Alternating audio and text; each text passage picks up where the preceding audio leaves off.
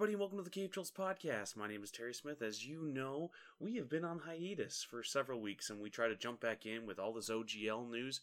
And wouldn't you know it, we recorded earlier last week, and then, well, shit hit the fan even more than what was already happening. Um, everybody was announcing games left and right. D and D was responding.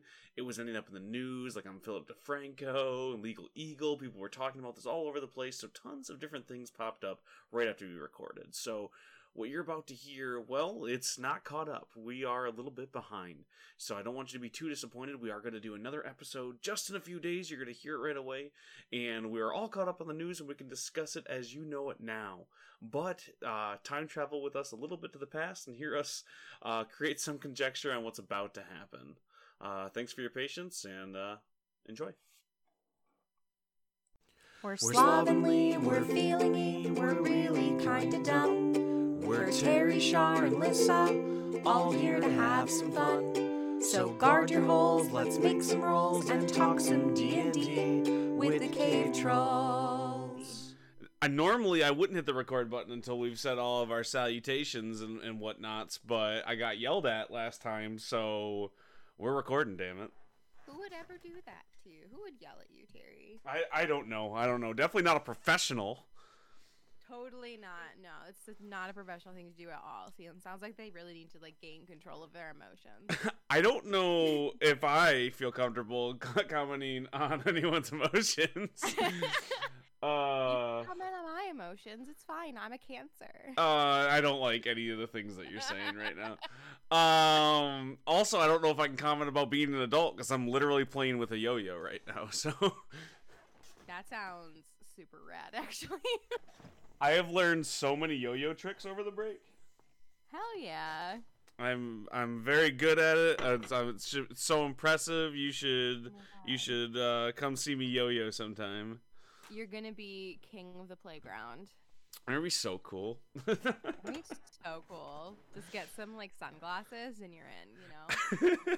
it was uh, like it got brought up the other night. I was at like a family dinner at my wife's family, um, like dinner thing, and uh, they were talking about somebody being just like a big kid, and like I assume whenever they mention that, it's like one of the in-laws, like me or uh, my buddy Jordan, because we're all married into the family, right?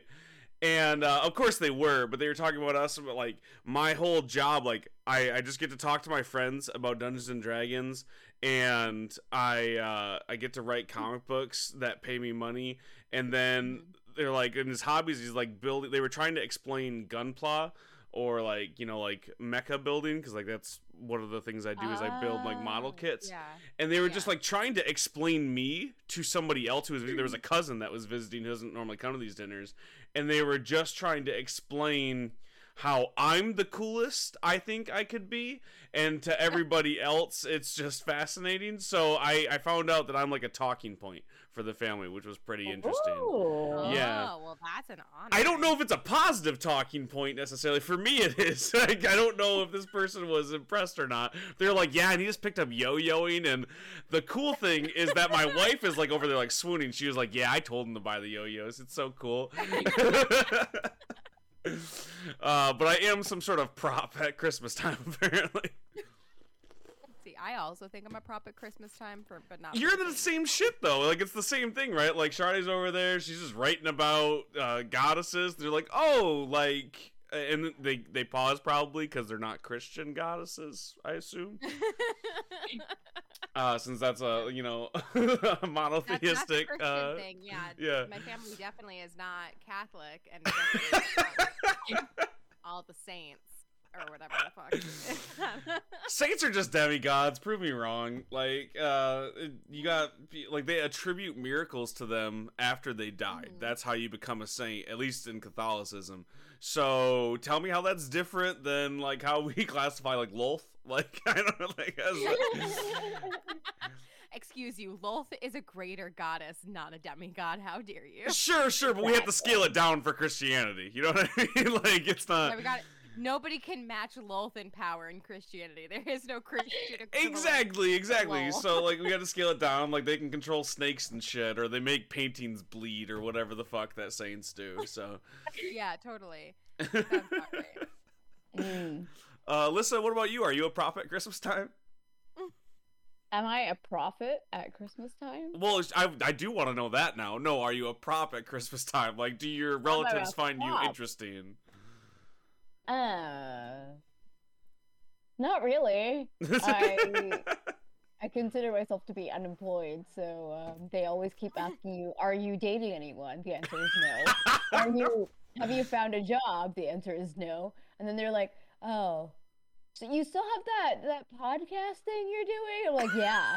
Yeah, And, and yeah, you're still that playing that you're still playing that game that you were talking about? And I'm like, "Yeah." And then they're like. "Oh, okay." oh I my god. involved. Uh, yeah, that's that's too real. That definitely is difficult. I Yeah. for a long time I had to explain that the way that my comic books work is like I don't get paid to make them. In fact, I have to pay to make them and then hope that somebody wants to then give me money to make them and sell to people, which I also have to hope that they buy. And uh, that is not something that most people comprehend. You know, most people work nine to fives. Most people go to work, they get paid, they come home. When you get into the arts, it's a lot of pay to play. A lot of people don't really like realize that a lot of the times. So there's like, I don't understand why would you do that? And I'm like, I don't know. Why do you fucking go sit at McDonald's I- all day? Like, I, I just I don't can't. know why. Why did you join Herbalife, Karen? Oh Like, my! There's at least there's at least three Herbalife people in the extended Always. version of the family, and they're all very nice. They're nice people. You know, Yeah, they've watched my kids. nice. The thing is, is don't the sell your supplements. one hundred percent. And what I want to do is talk them out of selling it themselves. And I'm like, if you think same. what I'm doing is silly, honey, like mirror, honey. Have I- you looked in the mirror lately? exactly. Like i just don't i don't i don't know what to do. But uh but i do i am relegated often to that same thing. They're like well like everyone's living their dreams. They're selling herbalife. You're making the the funnies and the paper um it's all good Making the funnies. To be transported to the 1920s. yeah you know to them it's like what i do is i make garfield that's uh that's about on Oh, the same page Yeah, it's Uh. the same thing. Or Garfield, Spider Man, same picture. So recently, so I was talking to a letterer, um, and they had done some work for DC Comics, and that I was trying to essentially get them to sign on to my next project, and I was explaining how excited I was at dinner, and they were like, "Oh, this is the artist? Like they drew Batman?" I was like, "No, no, no, I have a different artist that does thing," and they're like, "So what does the letterer do?" And I was like, "Well, they they letter it. They put the letters on the page," and they're like, "Someone gets paid to do that?" And I'm like, looking at this chicken scratch that they have, and I'm like, "Yes, someone gets paid to do Yes, that. It's do. it's a very difficult thing to do."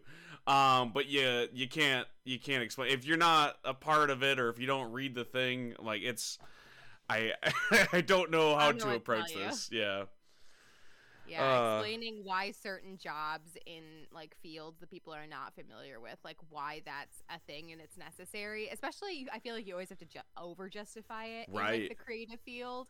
It's just like, no, this is a job that you know needs to exist because you know ABC, and they just like they're not even listening. They glaze over. They if they don't read comic books, they just like pick it up, put it down. They think everything's produced by AI.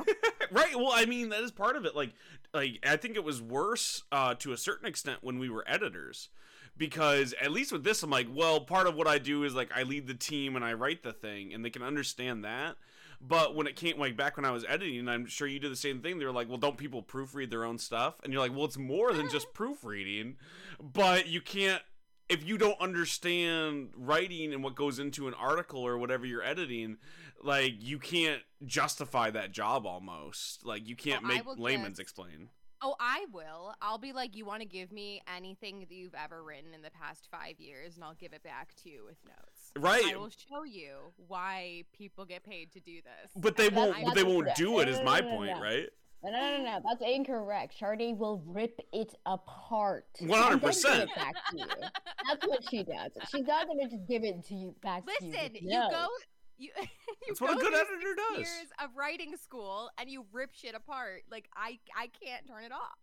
For me it was always a lot easier when it was journalistic stuff like you know like okay what you put here is not a fact take it out you know like that was a lot easier to to do but when it came to people's like uh narrative like any sort of fiction, then some of it's a little bit subjective. Then it is a little bit easier. I'm like, well, I am proofreading. I am explaining how to like form like a good paragraph. The amount of people that don't understand how to write a paragraph is fascinating. Like, let's just Oh put my some God, indents in here. Like, like honestly, start randomly. When you like, you do the thing that you do to like uh, kindergartners, where it's like, once you hit like the thumb length, hit the paragraph button, and then. I, I used to be a, a writing consultant in my undergrad, and the amount of ridiculously smart people, like engineers, people who are majoring in math, business, we got everybody who came into the writing center for help with their papers. And I swear to God, like, they always came in complaining, like, why do we have to take this introductory writing course? Why do we have to take a semester of English? Why do I have to take a communications elective? And I just looked at them, looked at their paper, and said, Can you show me where the thesis is? and then they shut up. Just tell me what your paper's about. Honestly, don't even What tell me the paper. paper? What's the thesis of this paragraph? What What is the point? what is this paragraph? Where does the comma go? Like, are you... And like it was, they were always really. As long as you're sweet about it and you explain, no, no, no, like this is why, this is X, Y, Z. They're usually totally fine taking that criticism. But if you ever like, everybody needs a good communication skill, and even if you're ridiculously smart, top of your class, top of your field, and you don't know how to communicate properly, like that is a missing skill that you have. Yeah, it's just even like I always say Midwest, but it's just hard across the board. Like if you're in the arts and you're trying to explain to somebody who's not in the arts, and especially someone who's not in the arts who also doesn't take in that medium of any sort, like trying to explain what you do, why you do it, and how you do it, it's a losing battle. Right, because they're never going to appreciate it on your level, and they don't have to. But you know, people—that's what you do at the holidays, right? You make conversations with some people you don't see often, and uh, often like when it comes, like I just don't. I'm like I don't need to justify this. I write comic books. No, it's not like Batman. Sometimes it's like Batman. Like I don't like it's okay. The cool thing is, is like a lot of my family, like my wife's adopted into a family, and they're all very supportive. They're awesome. They don't read comics. But they love me, so they're like, "Yeah, it's great. He's he's cool. He does the thing." But then when I get to the more extended parts, they're like, "That's so interesting." I'm like, "It's not. You don't have to pretend like it is. I know you don't read comics. You don't have to find it interesting. I don't think your job's interesting." pretend. Yeah. And like some people just, I have family members who would just, if I, I explain what I do or like what my aspirations are, they will glaze over and they will pretend like they understand. But it's even more insulting because you know they're not listening; they're just like nodding. You know? yeah, I just don't talk to those ones anymore. Like it's okay. Like usually, like if they come up, like they just have questions about the kids. Like my kids are doing something fascinating because everything oh, kids do is fascinating. to have kids. Just deflect. Yeah, it's great. It's great. It's the same thing that I, I I also use them to get out of like social obligations. Like ah, but the kids, you know, and they're like, yeah, I get it, and I leave. it's great. Uh, well, anyways, this is the Cave Trolls podcast where we talk about all the D and D and TTRPG news. And man, did some shit go down while we were on break? I'm You your faithful five minutes. five minutes and everything goes to shit. You know, we you know we left the house and you let it all burn down. Um, my name is Terry Smith. With me, as always, are my faithful co-hosts Sade. How you doing? I'm doing great. You're one half of the Slovenly Trolls, and, and we have the other half. I think she's still here. Lissa, are you here? Yes, I'm here. How jet lagged are you? On a scale of one to ten, Mhm. like eight. Okay, okay. I was expecting something like sarcastic, like 15 or something, but I mean, I I would have said fifteen if that had any um truth to it, but I am actually the problem. Okay, so the problem is um just to divert a little bit. The problem is I am a night owl, so staying. I've basically gone back to my schedule before I left because I had the same time of waking up as Sade and going to bed as Sade as even when I was living. Her in a whole different life revolves around me, is what we're hearing. Yes, that is correct. Uh, s- n- That's what you said. n- no. This is slander. it's just facts, bro. Oh, But yes. but but yes. Uh, but let's get into the news. Can you guys hear me okay? I had a little internet hiccup. Everyone still here? Yes. Picking me up, Yes. putting me down, uh, all the other jargon? Perfect. All of it. All right. Just wanted to make sure before we're like, we're like, hey, let's jump into the show. Yeah, yeah, yeah, right? Um, we've done it before. Um, so I guess let's talk about the open gaming license. um, and that's about all we're going to talk about today. Even the bits and bobs section. Um, I don't have a lot of new games to talk about. There are some. We'll get into that next week. This week we're going to talk about all the new games that are popping up in the wake of the open gaming license. Uh, so we'll have a special bits and bobs section. So let's just jump right into um, the the Village Crier and uh, let's talk about the open gaming license. So if you don't know, Dungeons and Dragons for a long time in different iterations had what they called the open gaming license, which let people use things that were copywritten and uh, basically owned by Dungeons and Dragons to make their own games, their own content, whether that was for sale, for publication, for your home use. It was pretty open. Now, some people's opinion of it is that made it seem like they own things that you can't own, which is also my opinion, um, because you can't copyright game mechanics. That's just a fact. Uh, uh, Monopoly and other Hasbro things have been trying for a long time. Doesn't work like that.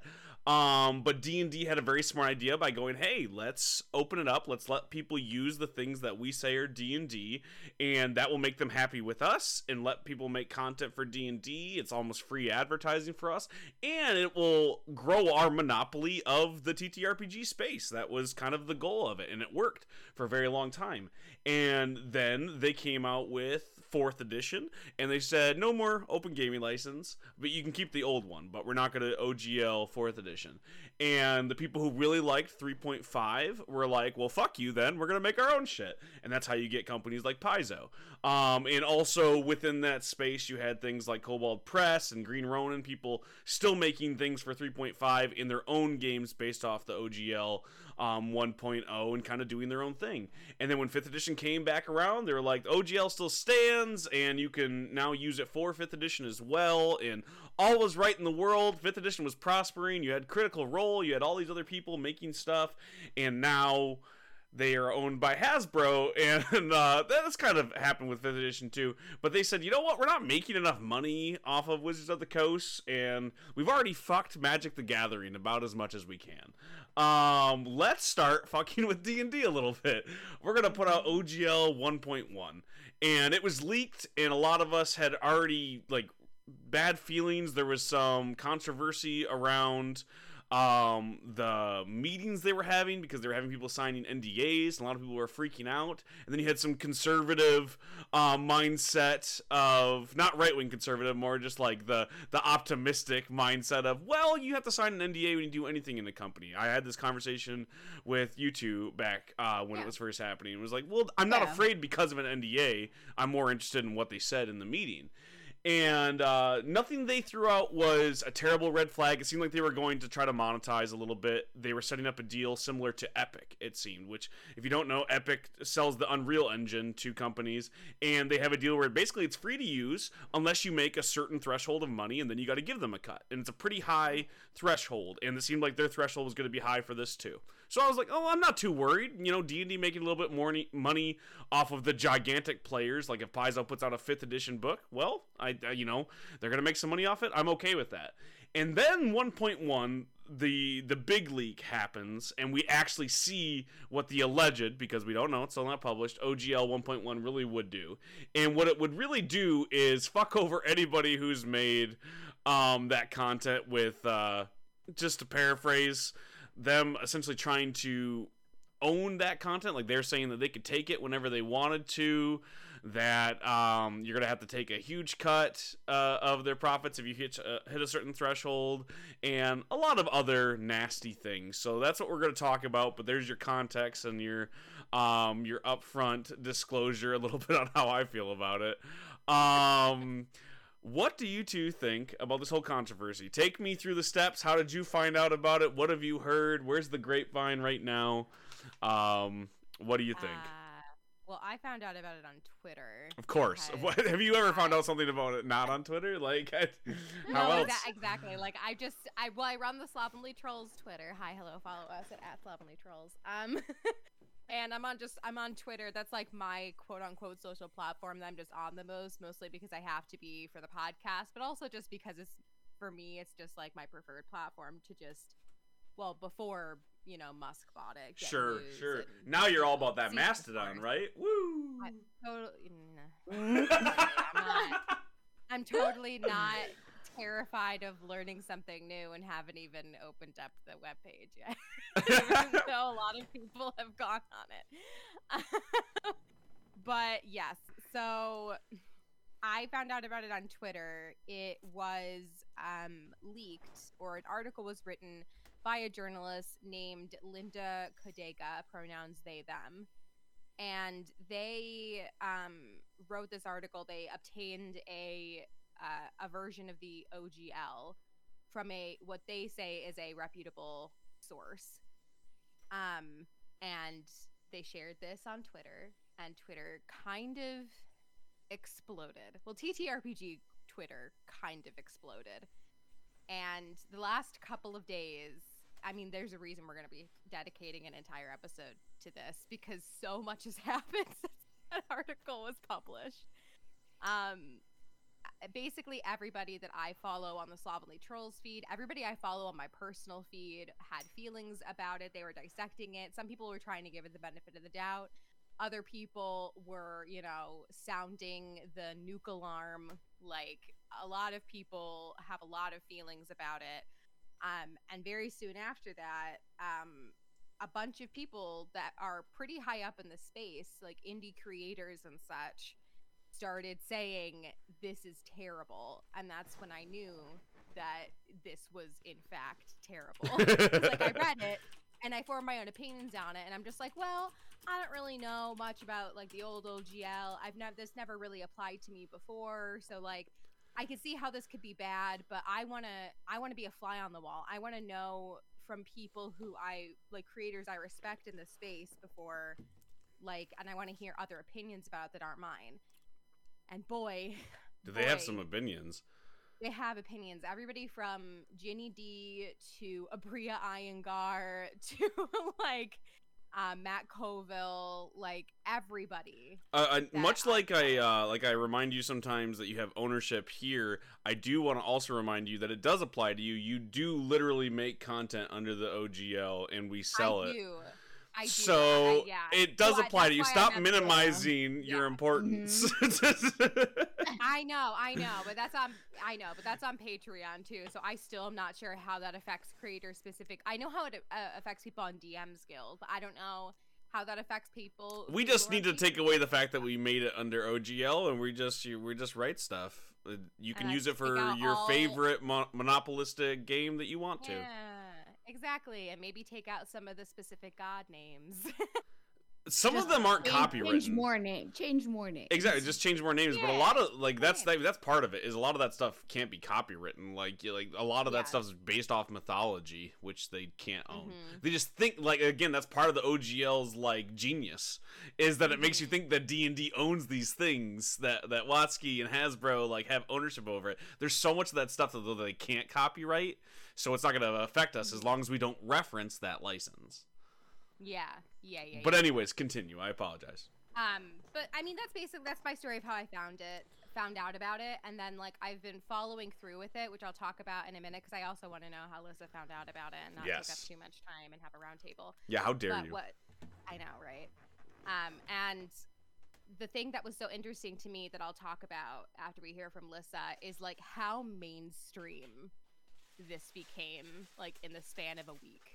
Like who specifically outside of the TTRPG space is now talking about it, and what I started freaking out about the most. But before we get into that, Lissa, how did you hear about the OGL? what are your initial feelings? Um, I think, I think I first came upon it on Instagram. Um, over the holidays. Mhm. So I, I mean, we talked about it a little bit on Cave Trolls prior to that, and I was kind of under the opinion that oh, they're going to go capitalistic, and then I was kind of talked down from that. Um, because that was one of my fears that they will like it will be like this capitalistic money grab kind of thing. Right, a lot of it was they- like around D and D started- Beyond, Yeah, right? when they started handing out those NDAs, like Yeah. that was a bad sign. But um, y- you guys were like, no, no, you know that's like. I stand by they're Malick, unrelated. Yeah, yeah, like, yeah, I you know, I know, but, I know, but like. but you're it- not wrong. sort You, of- you saw the writing on the wall. yeah it, it was this sort of tick towards like a worse fate i guess well i mean i'm Mhm. being very dramatic but um, a worse dramatic. fate i am a dramatic bitch let's be honest and so i think my first one i saw something posted over the holidays because I, I wasn't really on twitter because i i'm on twitter when i have time but i was on holidays and i was really only active on the Slovenly trolls instagram. And i saw somebody post um a logo with a hashtag on it and then this big like explanation underneath. And i can't remember who it was anymore but it the picture was and it said hashtag open d&d and this like manifesto underneath. And i was like wait what did i miss and then i'm pretty sure Sade sent me something Probably. at some point um or i opened up twitter i can't remember which came first like but i basically because of that i went on twitter because i needed more information Sure. and it was either Sade sent it to me or I started seeing it on my timeline and then had to start looking into it. Uh, and that's how I found out about it because I was I was traveling, so I didn't have that much time to look into it. But over you know a number of days, even a week, I slowly you know in the nighttime before I was going to bed, I was like scrolling on Twitter, like what it what is this? You know, trying to catch up to but yeah i i think it was a lot of people giving their opinions and some big people giving their opinions but um yeah it was like a a cold sweat went down my face and i'm like ah this is exactly what i was hoping would not happen maybe if it's confirmed to be true but we'll Mhm. see but that's how i found out about uh And I think it is All all, but this. confirmed now. And that's the thing is like yeah I the problem is is like when we've talked down some of our fears in the past, um, I think a lot of it was more along the lines of them going crazy with D and D Beyond, right? Like it was a lot Yeah, of yeah. about them um, monetizing the things that they already were monetizing, just doing it in a uh, more capitalistic sense. And now what's happening more is that they're crushing competition, or so they're attempting.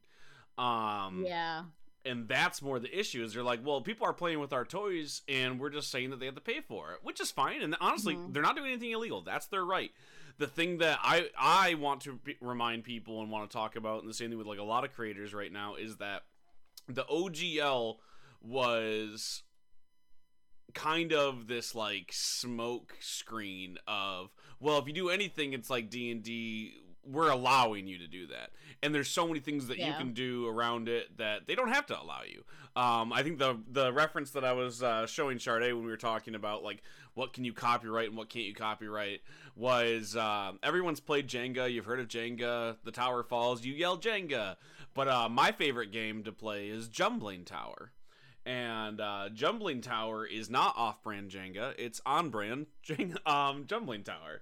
So it's the almost the exact same game, but when I falls, I yell Jumbling Tower, and I'm allowed to do that. Uh, they're allowed to sell it, and they're allowed to market it under that name because copyrights are to stop market confusion. They're they're Yeah. there so consumers don't go, oh, this is the product that that Hasbro makes. I'll buy that. It's so you can't trade under someone else's name. That's what the copyrights are for. And the OGL allowed you to trade under the D&D name. And they're saying, well, you can't do that anymore. That doesn't mean you can't make shit that's compatible with their game. You're allowed to do that. And people are going to put out clones. People are going to make new games with this. And that's all going to be completely legal.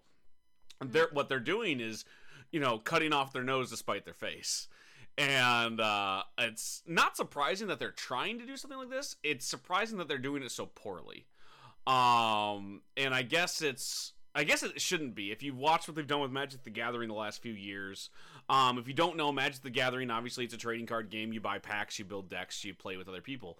Um, and when they come out with new cards, they come out in different sets, and this used to happen two to three times a year. And when Hasbro said, "Hey, you're not making enough money off Magic, we need you to put out like seven to ten sets a year." and um, why aren't we crossing over with more things and putting out tons more sets? And eventually it kind of burned out the magic community. They couldn't keep up with the demand. Like we can't buy these new cards every single time. And a lot of people left the game um, moved to other games. I switched over to digimon. A lot of people went in different directions. There's lots of other card games to play. And it really splintered that audience and now they're doing the same thing with dungeons and dragons and it's it's kind of sad to see because i like dungeons and dragons and they've done a lot of shitty things. We talked about all of the racist stuff they've been put out over the years, and we hoped that they would get better. And their idea of getting better was charging people more money. um, and really fueling the fires of their competition, which is just fascinating to me in like a business sense. Um, yeah. I think it's going to lead to good stuff. I think it's honestly it's going to create cool games. We're going to get a few clones because people aren't going to be able to shift over their entire business model overnight. So you're going to be playing this yeah. other game that's mm-hmm. 100% compatible with D&D. They just don't officially say it, right? Um, like Paizo's going to have to reprint a lot of things because they made 1.0 through the open gaming license and used all the same terminology when they made Pathfinder uh, second edition. So they're probably going to have to change a lot of that older stuff because they're not going to be able to sell it under the same way. Um, and they people forget they still make Pathfinder 1.0 games. They they make stuff for it still, and Starfinder is still the same system, and they put out new Starfinder books all the time. Uh, so it's going to affect that quite a bit. Um, but I think it's going to lead to some really cool shit. Like you already have companies announcing games, which we'll get to here in a little bit, and we're going to have other companies going, "Hey, we're going to create something wholly new, not just a D&D clone. We're just going to make our own system that's proprietary." And a lot of these systems are going to have their own open game and license to, yeah. to put up their middle fingers to it. So I think it's going to lead to some cool things. Probably not for D&D, but for everyone else. Definitely um, no, right, right, exactly. Um, so yeah, so what? Do you, let's let's talk about a little bit of the the the seer, a little bit of the the soothsayer stuff. Shar, where do you think this is gonna go? Man, I don't know. I if they really, I think so far we should also say that Wizards is not officially, as of recording this episode. I'm on Twitter, literally checking to see if anything's breaking while we're recording. Mm-hmm as of right now, as of recording, they have not released a statement. The only account, and I think this is, I don't know how telling this is, but the only account that has even acknowledged it is D&D Beyond, which is not their official like Wizards of the Coast account. It is an account specifically for D&D Beyond, the app they use for Dungeons and Dragons. That they only recently now, purchased. They only recently purchased it, exactly. That's the only account and they said, "Hey, we know you have questions um, we will like you know we'll be addressing it soon. And like i saw a bunch of retweets and everybody said it's too late for that. And like i'm like hey listen they ain't wrong. Because i also want to point out before we get into some other stuff like yeah people are like it's it might lead to great things for the ttrpg community which is great. New games is always great because that means more people will find their perfect game. And that's always a good thing but I also want to say another reason why people are upset because I was skimming the article looking for this specific quote because I don't want to get it wrong. Um, according to the article that was published about the OGL, there is a statement in that leaked copy that says that Wizards will have a non exclusive, perpetual, irrevocable, worldwide, sub licensable, royalty free license to use whatever content is published over the on the new OGL for any purpose. And that's the thing that we were referencing when we were first talking about it, which is yeah. them saying, "Hey, if you make stuff under our license, it's ours." It's ours, and I think that's part of the. That's what concerns I think me and a lot of creative. That's the biggest concern to me. most. That's the biggest concern to me as well. Like, yes, there's a bunch of other concerns. Um, the money stuff, you only need to pay if it's over like what seven hundred fifty thousand. Seven hundred fifty thousand, which no offense to a lot of creators, like you, you get companies like like Kobold and and Paizo who are reaching that one hundred percent. Yeah, but most Kickstarters aren't going to. If like, you're selling shit, I'm sorry, you're not going to hit that. Yeah, but it also applies to Kickstarters, and I think that's maybe a little bit more like understandable. If a Kickstarter goal reaches over seven hundred and fifty thousand dollars, even if they don't reach their goal, you still have to pay. You still have to pay, and it- you get a smaller So- kickback specifically with Kickstarter because Kickstarter was like, "Hey, listen, this isn't good. This is gonna kill us. This is gonna kill you." Yeah. And they negotiated a better rate. I think it's something closer to like twenty percent instead, instead of the twenty-two. 20%. Yeah. Yeah, it's twenty Um, percent, but it's still not. It- no, it's still not that, it's especially not if that much better. It's just it was going to be twenty five percent, and they got them to take away five. to You know, Yeah, yeah. So it's it's not. It won't maybe affect people who are publishing stuff on DM's Guild, like super super indie, one or two people, small team. The the monetary stuff will really only affect the big companies, but the stuff with the non-exclusive perpetual perpetual irrevocable worldwide sub-licensable royalty-free license that scares the living shit out of me and everyone else who is creating an adventure or like spells or just like a supplement and like you pub let's say you publish it on DM's Guild Wizards is like we like that. That's a really good idea. Yoink! You don't get any money for it. That was your idea but it's ours now. It's in Iggwilv's cauldron of all the things. And perfect bye thank you for It- your free labor it's it's basically. And I was like, fascinating because there's there's always the double edged sword. Like we all know, because we we're all artists. We've done work for free for exposure in quotations, right?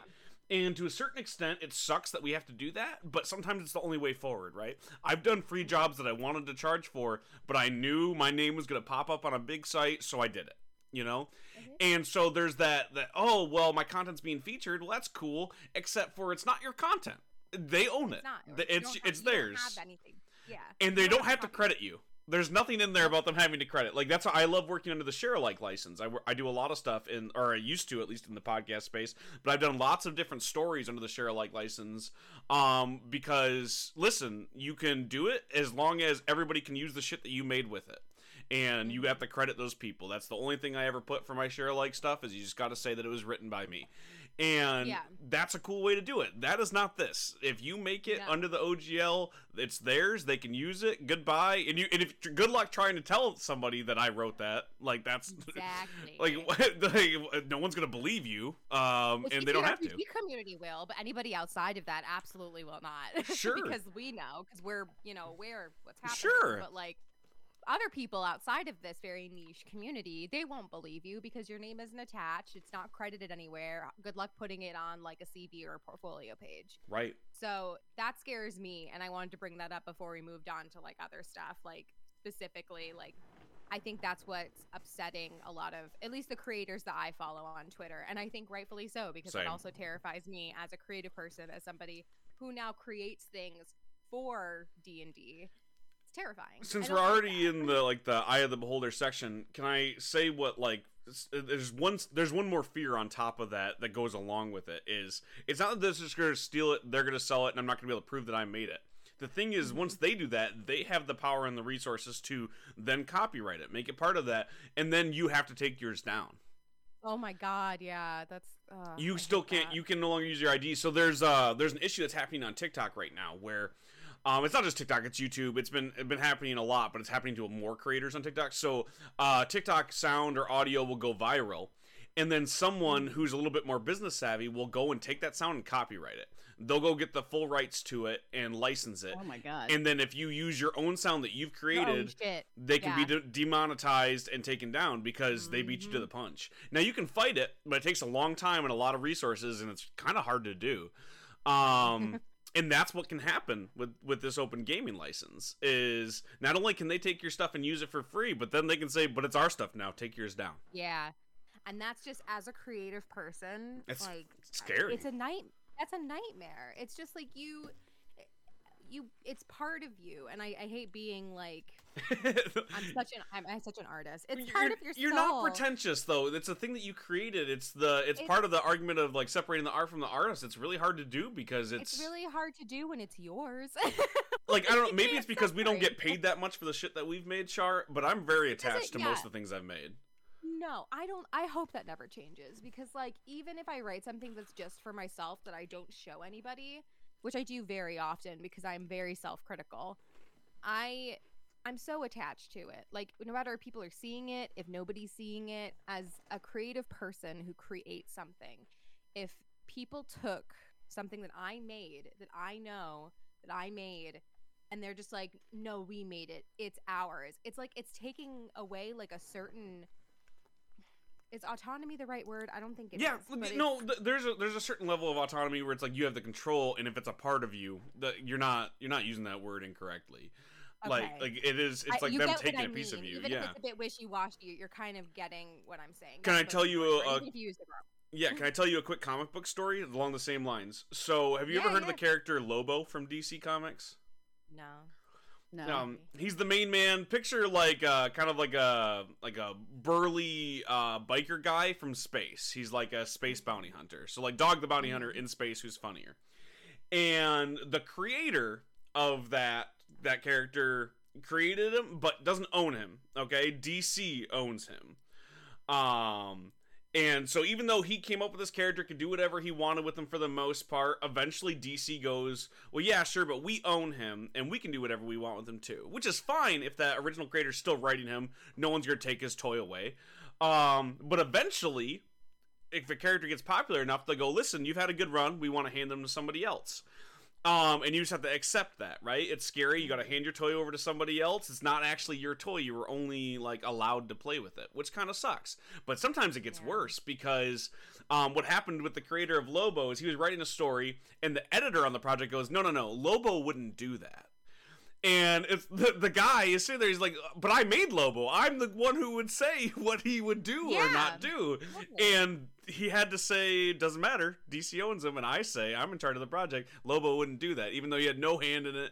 You see the same thing happen when like rights move in Hollywood. You have the original writer of a project, but they don't own it. The, the was gonna say, studio owns it. One last example of that before we get too off topic. That also happens in um, traditional novel writing a lot. So el james the original author of the vampire diaries books from the 90s the ones Mhm. that the tv show is based off of she wrote the first three. Um, she wanted to write more but she couldn't because she signed a very binding agreement that basically took away her rights to if she ever um, if her contract was up if the publisher wanted to move in a different direction with the books they could and that's exactly what they did. They hired a new writer to write for the vampire diaries book series without her and took the book series in a completely different direction than she ever wanted. Um, and so she had to resort to writing fan fiction of her own work Oh. to get to get the like ending that she wanted. And that just fucking breaks my heart It sucks, it like- breaks my heart so I I write a lot of pitches for companies for comic books. So if you don't know for like comic books, you like you produce essentially like five pages of what would normally be a full comic book. You have an artist do it. That's part of what we pay for. And then I pitch it to these companies. If they like it, then they publish it, right? And they go, "Here's money to mm-hmm. finish the rest of the thing." And I have two stacks of my my pitches that I create. I pay a lot of artists a lot of money to make them, and I have to decide what am I okay with pitching to publishers who own it, and what am I okay with pitching to publishers that leave me with all of the rights.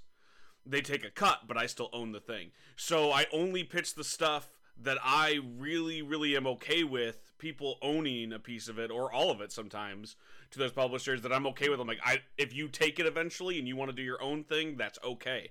And you and I have to do that ahead of time because I've had projects, I've sold projects, and they're like, you know what, we don't want to move forward with this, and I'm never allowed to touch that story ever again. that's awful Yeah. Yeah, and and some like I I just heard about one that I had sold, and they're going to be making a comic book. It's barely it's not even really close to the same thing. It's just like kind of the same idea, Mhm. and they're giving it to uh in their opinion a better writer who's a little bit more famous, and they just they get to do they take my idea and do that thing. It's okay because it's a different level. It's kind of a, its own own idea, but it's still like there's a little piece of me that dies because I'm like, well, that was my idea, and I'm never allowed to write it. Yeah. Um, and that's that's what's gonna happen under this license if people continue to make their things uh, for D and D, and it's something that we've talked about on this show, which is like we love D and D, right? And even when they make mistakes, it's like, well, we can still play the game without buying their products, and now it's gonna be even harder to do that in good faith because Mhm. you can't even do the third party shit anymore. hmm And it's also, I think it's also worth noting that we don't know. We ha- we can speculate, but we don't know who's making these big decisions. We know it's people in suits. We know it's people really high up. We don't know who supports this at Wizards, who supports this at D and D specifically. But in my opinion, with context clues, and also after reading the secret history of Dungeons and Dragons, we know that a lot of these decisions are made by people in suits who maybe don't understand the game as or don't understand the community is also a point that was brought up on social media as Mhm. well as people who are creating content for the game. So the game designers the writers the artists the page layout people the people who know what the fans want and they do their best with the tools that they have and the restrictions they have to give that to people. Those are not the people those people who care are in my opinion there's like a 98% chance that they are not okay with this and they are probably making a fuss about it maybe in the office but they can't do it publicly because of fear of losing their job yeah. losing their livelihood and not being able to create things that they love anymore. And that's a really hard place to be in. And i think it's worth noting that those people are probably uh, almost 100% not the problem. It's people who don't understand the game who are making these big decisions that are fucking with everything Yeah, as well. WotC and, So and like- Hasbro are very, very large companies, right? Like they're Yes. they're not some sort of monolith that is they make all one singular decision. You know, they're not a hive mind. Um, and I'm sure, like like we kind of talked about a little bit offline, is that the people that work there, a lot of people work there because they love the game. Like that's a cool job to have. And some people are really disappointed that people like that aren't speaking out. But how could they? Well, They're gonna they're gonna lose their job at a cool company that pays for their livelihood in this economy. Like no, fuck no. They're not gonna say shit about it on Twitter. Mhm. Like they have families. They you know they have they need to eat. Like they can't like people who are getting mad about that. I want you to keep that in mind because I've seen a lot of hate being thrown at everybody who works there is complicit. Well, well, sure, I guess, but there's no ethical consumption under capitalism either. Like uh you, you can't you can't say just because you're part of the machine you're part of the problem. Like these are Yeah. people that love the fucking game and didn't know or didn't have control over this decision. Yeah, so it's it's really like don't take it out on very specific accounts who you know are attached to Yeah. D&D who are creating who are big creators like in the space who work at D&D. Don't at them. They're probably not going to make any sort of statement because their job depends on it. And it's important and unless they ever make if they want to speak out for themselves, it is their choice whether or not they do that Right. but we're we're just not gonna know and it's it's it's Yeah. harmful to make generalizations Yeah. very harmful Alyssa, you've been a little bit quiet because we haven't let you talk. So is there I just- anything you would like to add Just thought I'd let you two get it out of your system. Um, because You have if a I lot try of to, feelings. If I try to start butting in, it's just gonna be a jumble of old voices, and I'm still not gonna be able to talk. So uh, just you know, one hundred percent. So here's the floor. We're handing the feeling stick over to you. I just because so I haven't been really following or bef- before this podcast I didn't really follow like any of the TTRPG space and it just it's so sad to see that everyone that we've been talking about on this podcast could potentially be impacted in a negative way by anyone who's working in the 5e sector and because we've talked about how many people are moving into using like the 5e rule set and how that's the Mhm. whole thing and how those people must and I've always been like well why don't you like I've been always supporting the Make your own um, game. Make your own game like do an original game and like no to, like kind use the of. 5e rule set and like, now it's just like well now you have to go and make you know your original rule sets and i know for a fact that there's like a bunch of companies that are now going out of their way to create their own Mhm. rule sets like kobold press and um I saw that even Faye Earth was talking about making their own rule set, even though their Kickstarter didn't um, go through. But when they publish it out, that they're gonna have their own OGL or That's something that we talked about, right? We were like, oh, Yeah. like maybe this means that they can make their own rule set because that would have been really cool with this, and now it's gonna come to fruition, right? Like, So like there's the bad side, but which is all these companies or and people who are working in the TTRPG space with the 5e rules who will have an issue if this goes through. But I feel like the push is going to go into supporting these people who are working outside of D&D. And that's what intrigues me the most because I've always ever since we started this podcast, I'm always just like but why don't I play something else? Why am I always playing D&D? And whenever you ask me like, "Oh, Lissa, would you would you like to try this?" and I'm like, "Yes, actually I would." and then like it's always like I just don't have the people to do it yet. Right. And it's always just like I need to I need to like try more things in the teacher TTRPG space. There's more than just D&D. There's more than just D&D based games and I want to try something new and this is more and more just pushing me into like wanting to support the creators who are doing the original stuff which I think is the only silver lining that I can sort of see Mhm. in the mess that is, you know, hashtag open D and D.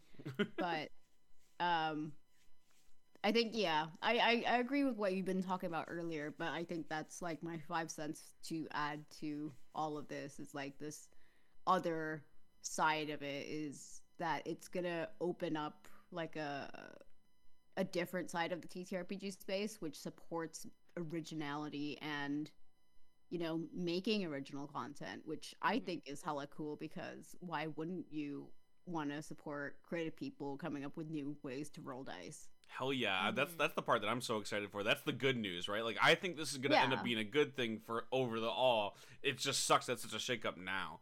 And the cool thing about it is like because there was so much other trepidation around D&D because of some of their racist exploits recently and some of the other issues people have had with the company. This might be the nail in the coffin for other new players that kind of joined up around like the critical role craze and like this big boom that the that the TTRPG and D&D specifically has seen. Those people now are going to be like ah, listen this is too many controversies. What other games can I play so it's not just people like us who've been playing for a little while going, hey, let's switch over our main games over. There's going to be new people who are going, well, I mostly just play 5e with my friends or watch Critical Role. What else can I play? This might be the final chance to go, well, you know, Kobold Press put out a new game. But there's already games that exist that you could check out, you know? Like, I, I think we're going to see the the space open up a little bit. Um, because of all of this controversy, which is cool. It's cool. A lot of games are going to get eyes on them that they didn't have. Like, how many times have we done stuff on bits and bobs where people are like, "Oh, I'm excited for that game." Like, I didn't know that was going to be a thing, and now they're now they might go buy it. Yeah, I hope so. oh man, Like it, it it sucks that the timing is that when like it's it's a bad economical situation right, everybody. right. Like, Like, this is a so shitty you- shitty if- time to jump in, right? If you are relying on the TTRPG space to make you money, this is a really shit time to be losing um, your source of income. And like I fully acknowledge this, but th- making a game's not cheap. yeah, making a game is not cheap, and we were talking about how like most people are using like Kickstarters to even do that, Mm-hmm. and how like it's not even their own money that they're necessarily using. Of course, they do have, you know, their own money going into it, but they also have to get like other people invested in it in order to publish. And just to break even on it, right? Like they're yeah, not and making just the to break profits. even and ev- and not even make a profit off of it. So like I fully my heart goes out to all those people who are, you know, struggling and trying to make it in the TTRPG space and then this comes along Right. and if you've been working in the 5e sector, this that's just that's a bad hand to be dealt with. Um And you made a really good point. You're like, we just talked about how all these games are like, I don't think we can afford to make our own thing. Let's just Yeah. do it in 5e. And Yeah. now all the people that have done that, even like the bigger fish, right? Like you have Paizo going, listen, we love Pathfinder 2e, but it's going to sell better if we also put it out in 5e. Yeah. Mhm. And now the, the- all those things are fucked, and that's not the good part. That's not the thing that I think is going to end up being good. I want I want on the record to show that I'm not excited about these people that are going to lose their livelihood right now because they decided to jump onto the 5e bandwagon. And I also Yeah. don't want people to be too mad. Like I see a lot of people going, "Oh, you're complicit too." If you're still producing stuff for 5e, that might be some people's only option, right? Yeah. Like they're not going to be able to afford. Like designing a game's not cheap testing it isn't either, and then producing it and publishing it. It's not as simple as going, well, we'll just make our own system. Because if you half ass that, people aren't going to want to play your game. So yeah, making your own system is difficult. it's I super say. Like, difficult. any kind of sort of trying to be original and coming up with something like that sort of stands out from the crowd is going to be difficult which is why like when somebody does it like i want to support you know right. somebody trying something new so, but like, if they can't afford to, like, we can't shit on them, you know? but also uh, what i wanted to say was like this is why i i hate monopoly or not the board game but i hate when people monopolize companies and when companies have this big of a an impact in Mhm. something and when they go down everybody who's attached to it in with the like the ttrpg space goes down with them Yep. so never give people power is what Never give anyone power. Are you Especially trying to big a companies. communist revolution on this podcast. Yeah. Seize the means of production. Seize the means of production. if people haven't picked up that we have a communist manifesto on this show, have you even been listening? Mm. Like, But yeah, that's that's my that's all I have to really say. I think. Uh, Okay. Well, I think you make awesome points, and that was Eye of the Beholder. We're gonna move to people's favorite section on the show, bits and bobs, and let's talk about some of those new games that people are gonna make just out of the blue, and it has nothing to do with Dungeons and Dragons.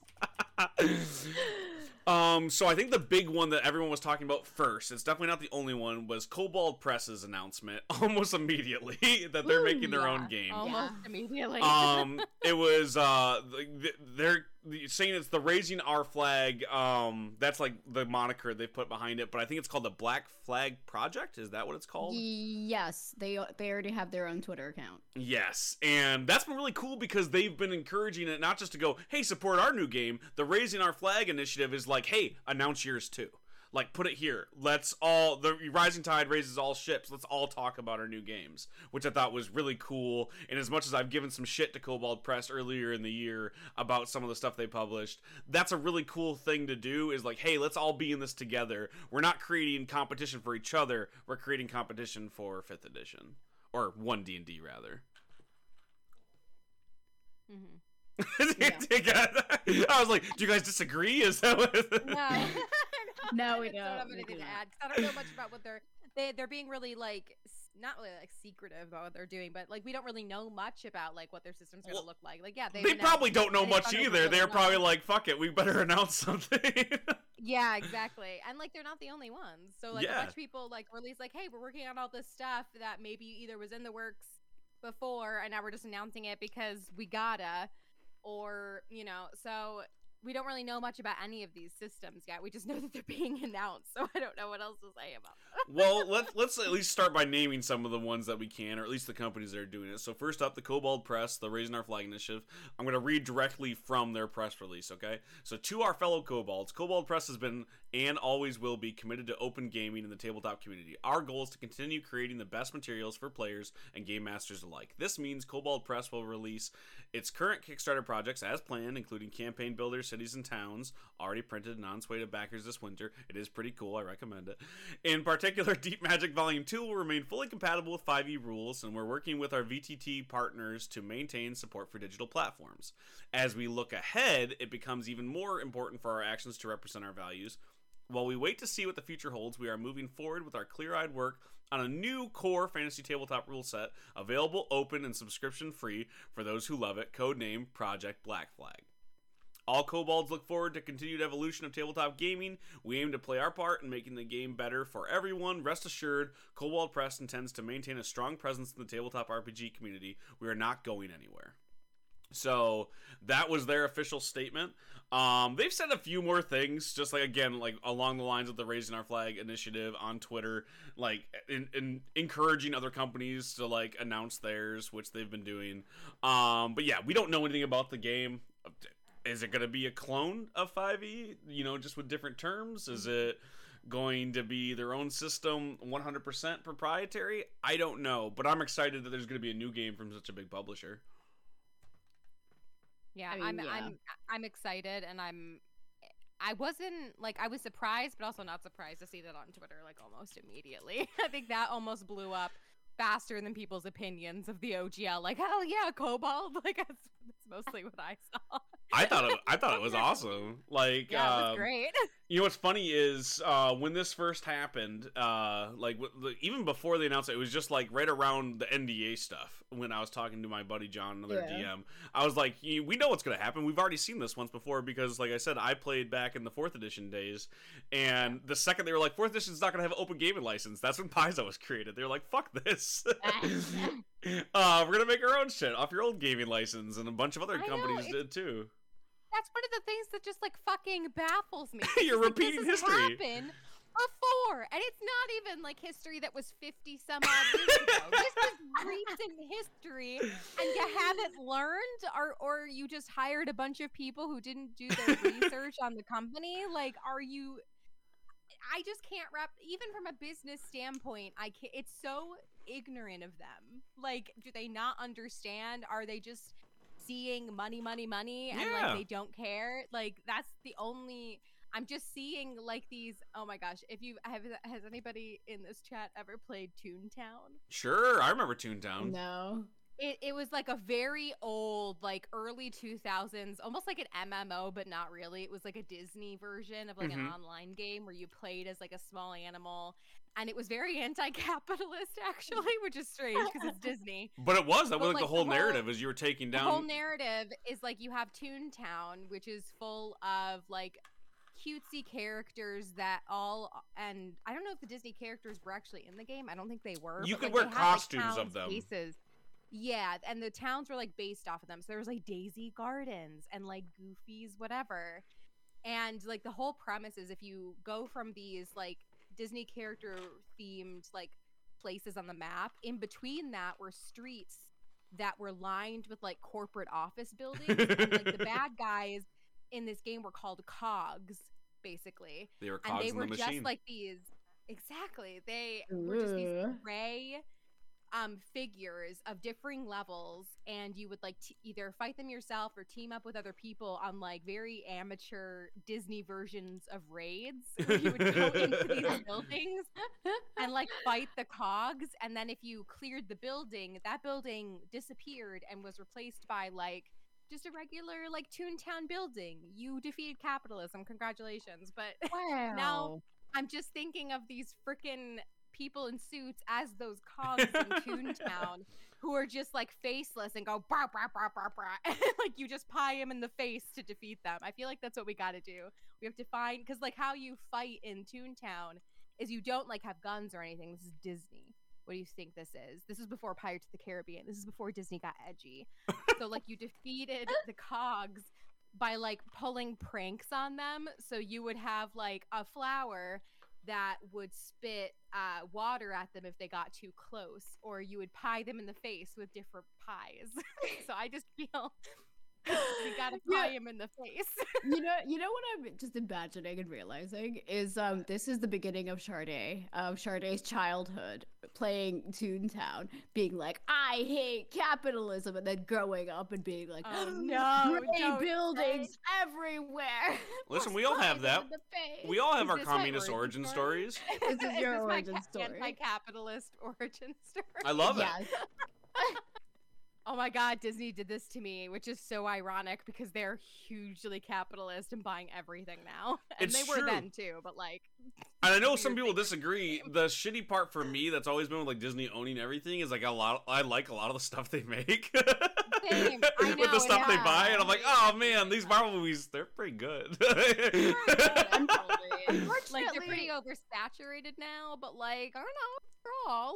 I'm okay. Unfortunately, when you have money, unfortunately, when you have money, you can also make good things, You which also is make good like, shit. It sucks. It's like the opposite of what happened with it. Transformers. Like when when Paramount started putting out Transformers, I was so excited. I love Transformers. Like, oh, we're gonna get movies on the big screen. They suck, but because they're so big, they're still gonna be successful. But they're shitty. But like Marvel's really big, and I love all the Marvel movies. And I'm like, even the ones that aren't like great, I'm like, that's still pretty okay. Like, it only cost me six bucks. I had a good time.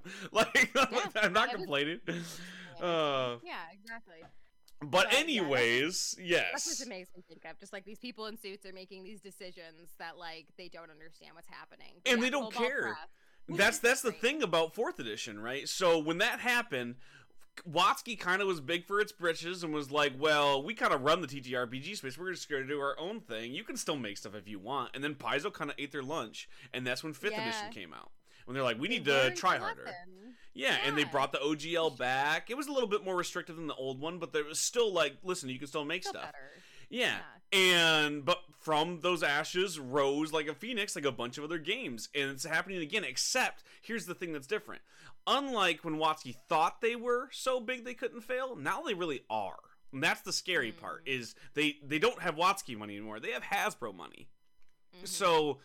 if you think this is the end of D and D, you're wrong. No, it's not.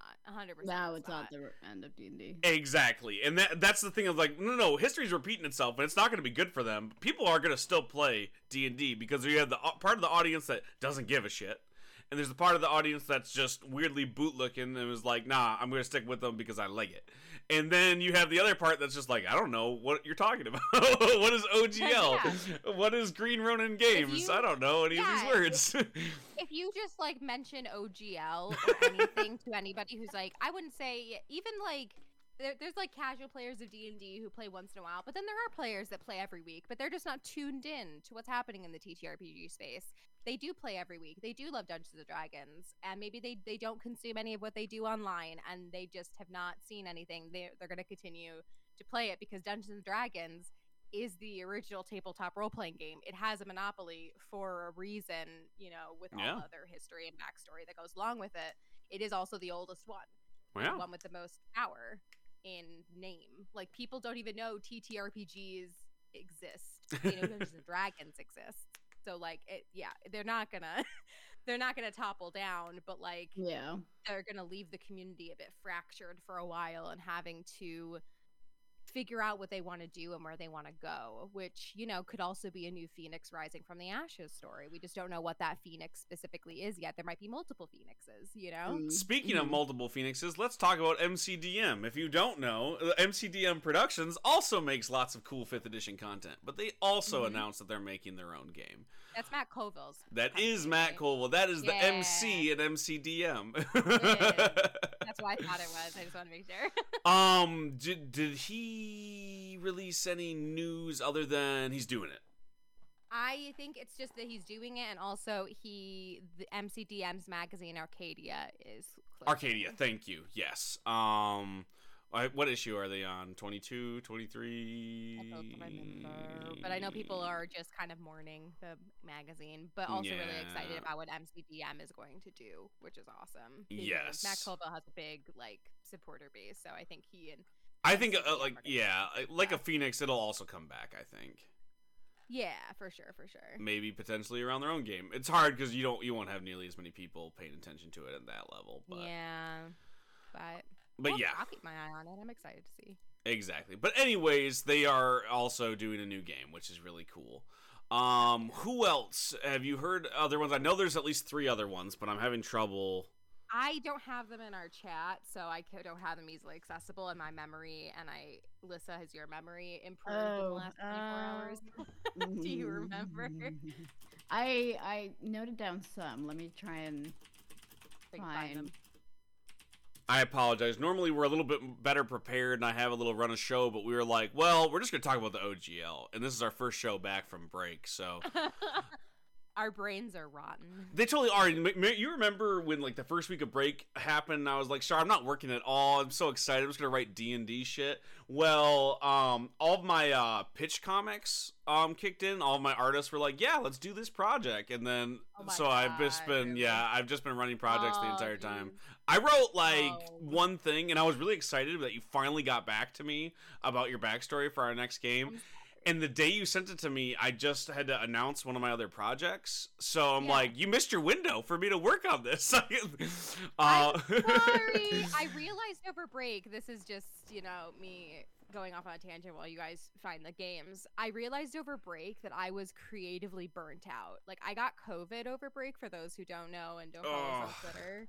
And, like, I had to force myself to not do anything and to just recover, not be productive for one day.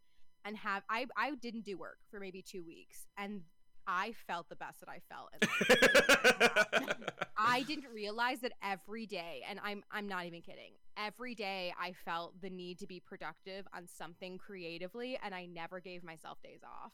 And I realized that I'm just like I need to I need to actually give myself days off, and I- uh, even though like I'm working on multiple projects that need to be finished, like no, I need to schedule days off because I can't think of any new ideas, and then I feel stressed because I can't think of any new ideas. But then I realize, oh, that's just because I'm creatively burnt out, and I need to give myself some time. so, So that's also what happened when I gave you that. I'm just like, oh my god, I, I have all these ideas now. What happened? I'm like, you took two weeks off. That's yeah, and I, then, I jokes aside, I did understand why you didn't. I did not feel. I understood what you were doing. No, you were also working too. Like I completely got it. But I want you to know, it was really cool when I got that uh, because you had been talking. You're so like, happy. I don't know if I have ideas. I only ever play D and D. This isn't fantasy. I'm excited to play. I'm definitely gonna give it a shot, but I just don't. I don't know what else to add to the conversation. And then I got that, and I was like, "Oh, Sade kicked in," because I'm like reading it, like it just keeps going. You're sending me playlists. I'm like, "Hell yeah, she's got it. She's got the bug. This is gonna be a good game." I got I did a, I did my one page of backstory and a couple playlists and then I started, you know, doing what I do best and being uh what's the word that Lissa always uses for me? Extra? Extra. Extra and also basic. Basically, yeah, I, I don't know how you can be both at the same time, but you know, live, laugh, love your way through it. Hey, Uh, She, no, no, she no, makes no, no, it. no, no. She makes it work. Okay, she makes it work. Terry, no, no, no. Terry's lying out his ass. He knows exactly how I can do that because you know my character in your fucking game. oh man, Maya Ladrin is both extra and basic. It's the perpetuation of that. Oh, Listen, man. liar. But I also, just to commiserate with you, I completely understand the burnout. So, um, I had reached the end of the project. I had written all these scripts, and the artist had the script. He was drawing it. It was all ready to go, and he left one thing for me. He left all these blank, like green spaces in the final art, and I was like, "What is that?" He was like, "Well." You have all these billboards in the city. It's like a futuristic story, and he was like, "I thought you might want to come up with some really cool billboards for like products or whatever to put in the Oh. background." I was like, dude, that's so cool. I didn't even think about that. I love the collaboration there. But I have Yeah. nothing in my brain. I am so burnt out. And he was like, take your time. I left it as the final step. So as soon as you get them to me, I can plug them in. So, Yeah. and so like we, we just signed that letterer yesterday and I got a chance to like just recover for a few days. And I finally, I wrote all the billboards and I sent it over to him. But it was like, number one, really cool that he understood. But also, like, I get, I'm like, I couldn't even come up with two fucking ideas for a damn billboard. When normally that would be like a two seconds piece of work, you know?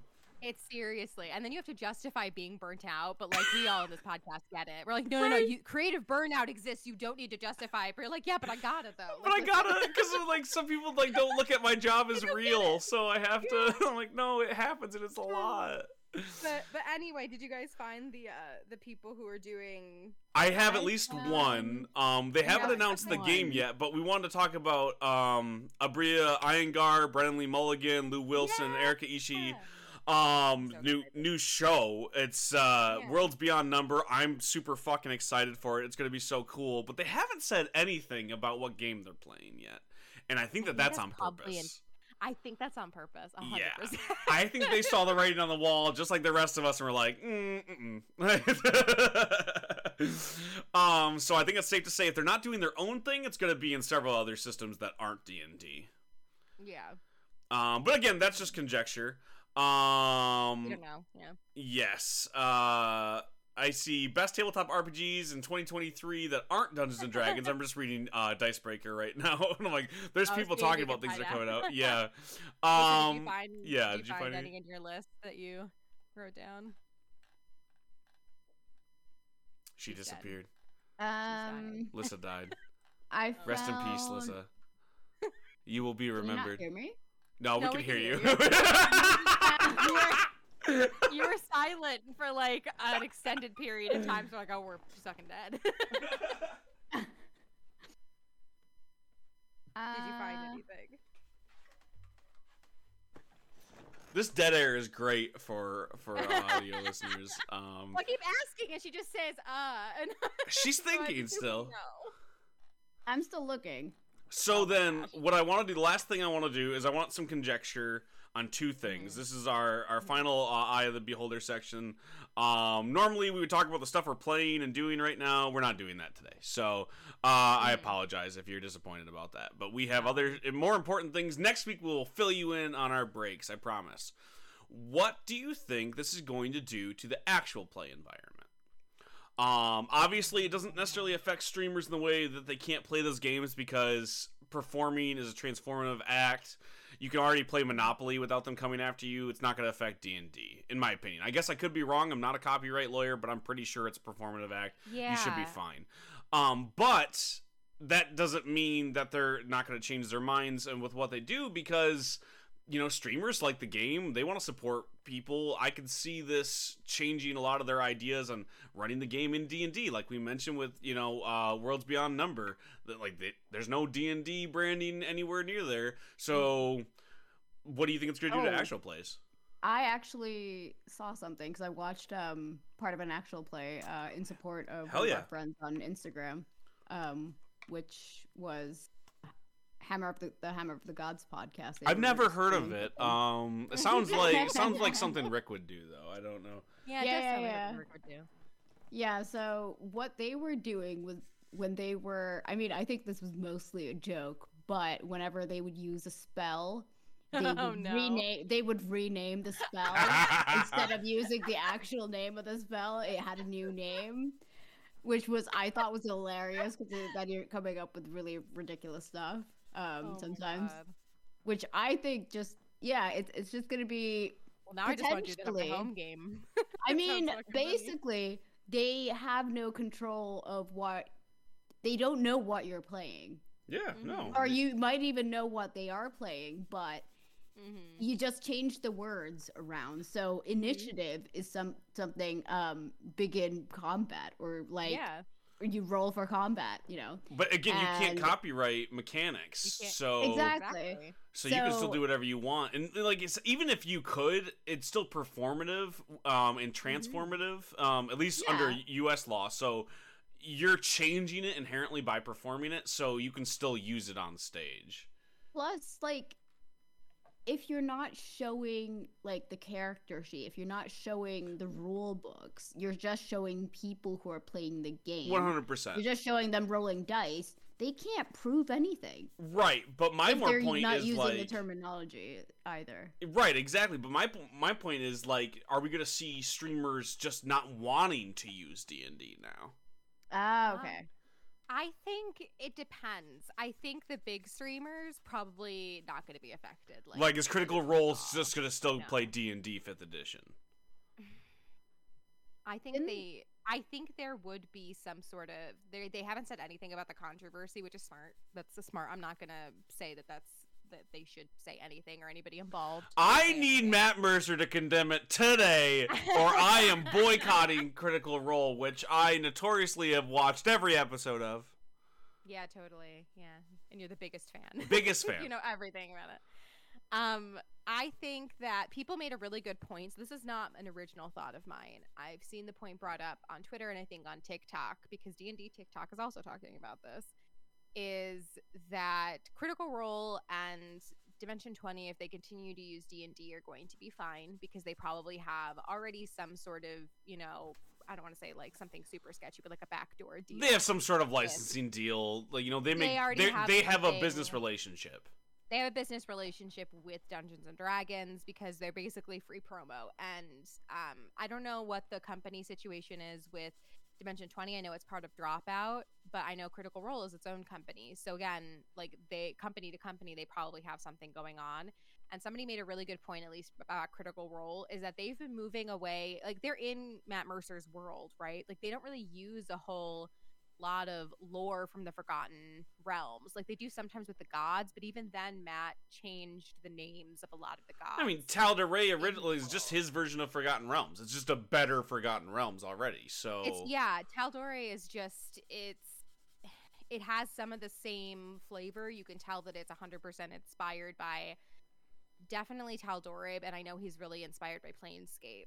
yeah, But um I think that I it's going to affect them because they have Tal'Dorei Reborn and they have the old Tal'Dorei campaign guide and they have some stuff that used to be branded with Dungeons and Dragons on it. I think I don't know if they do anymore. And Matt Mercer's put, like So- worked on on different D and D supplements too, like for Wizards. Yeah. So They have, yeah, he has. So I don't think it's going to affect their actual play really at all. If they just continue doing what they're doing and telling the stories that they're telling, and they're also moving into just different systems with one shots and like Mhm. limited series now. But that's more my point. they- Like, I don't think that Wizards is going to come after them or they're going to do some sort of fight. No. I'm just curious. Is like a almost like a moment of solidarity. I guess is my question. Like, do you see them going? We're not going to Mhm. play D and D anymore. Do you see any of the bigger things going? We do some games in d&d or we used to, and now we don't. I don't know. I I have no. i- I think it could go either way. At Mhm. least as a fan of Critical Role who's been following it for a really long time and has seen them going from like just being part of Geek and Sundry to being independent to being sponsored by D&D Beyond to doing brand deals with Dungeons and Dragons. Seeing that kind of more business oriented evolution. I think 50-50. I honestly couldn't tell you either way. Um Because they've already changed systems once, right? Like it was They originally a Pathfinder game into fifth edition. Well, it was it's weird because like I thought that as well, but then somebody online said it was actually like a reskinned fourth edition, and then it Oh. was Pathfinder. So they've done it a couple fifth times. So they've reskinned it a couple times, but like the stories that they tell are still central to it. So I don't think they can change it, and I don't think they'll be affected if they change it. But with smaller streamers, I think is where you're going to see the real change because smaller streamers have more of a tight knit community, like of people who produce content at least. So if an actual play that has a smaller audience is friends with another actual play who has a smaller audience and like they know that a bunch of people are in the indie space you're going to be seeing the changes there you're not going to be seeing it at critical role you're not going to be seeing it dimension 20 probably Yeah, we You're might not even know it. that they switch systems if they do, right? Like it's not I something think that they cover. no they they might even be able to get away i don't think they'll actually no i don't think that with the age of the internet i don't think they'll be able to get away with not making any sort of announcement if they ever change That's fair. That's fair because people are going to be like, "Hold on, well, hold on. I thought Yeah, you said on, you have you you, casted haste." like, Uh, well, haste does something different now. Like, you yeah, know, like- exactly. I think we'll see changes with the little guy. I don't think we'll see changes with the the bigger players until much later, until everything's more official. But we'll definitely, I think, see changes at least, like with Hammer of the Gods, just like be making fun of it at first, not doing like changing spells and Mhm. that co- sort of stuff. Almost like not because it's going to affect the copyright wise, not because D and D is going to come after them, but just to make a stance. That's my it. point. That's Yeah. where you see the that's where you see the change. It's not necessarily because of legal implications. Just like no, this is solidarity with all the people who make the games or all the people in the community. You're going to see that at a smaller level, and And that's why I was curious. I thought maybe like say like if they do a Pathfinder 2.5, which is like they they do it completely untouched by the OGL, they figure it out and that's the clone system, you know, that we look to. I I could see Critical Role using that, not making a big deal of it, but just it, it's happening. And I could definitely see Dimension 20 out of some of the other big players just not using D&D anymore. They already use a Yeah, different for sure. system for so many of their one shots too, Mhm. like you mentioned. Um, I could see those being changed, but um, on to the last thing to talk about then. Unless Lissa, you do you have anything else to add to that point? to the APs. Not really. Um, yeah, I think. I mean, it kind of depends on the AP, and Mhm. it's really hard to give conjecture. Uh, yeah, it, it is it- just like that's a good point, dude. Like think- purely conjecture. We don't fucking know these people. Yeah, I think I think it's a I think it's a case by case basis. I think the ones who are making a lot of money off of it um, have to come up with a plan, Right. Or, and or make deals uh, that to put in place and or change everything. But I think like smaller APs, I yeah, I, I don't know.